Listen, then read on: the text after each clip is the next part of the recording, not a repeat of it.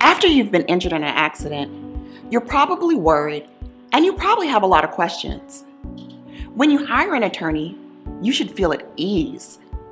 The first thing that will happen during your case is that your attorney will send out their appropriate letters of representation to insurance companies, trucking companies, or other businesses. This letter lets third parties know that you have legal counsel and that all further communication about your case should be directed to your attorney. This first step is very important because nobody wants to be harassed by an insurance company while they're trying to recover for their injuries. Next, an attorney will investigate all aspects of your case, such as speaking with witnesses, hiring experts, reviewing property damage, reviewing video footage of the accident scene, and retrieving any 911 tapes or police reports. During the investigation period, your attorney will determine the best plan of action for your case, such as settlement or trial.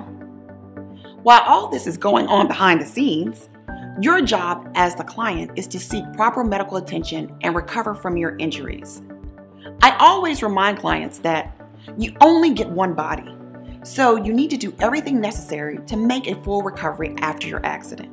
Of course, the personal injury process is more in depth, but I wanted to use this video to give a brief overview of the initial steps of the process. I'm LaShonda Council Rogers with Council and Associates.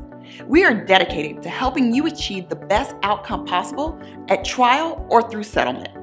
For a free confidential consultation or a case review, contact us immediately because we fight for our clients because our firm cares.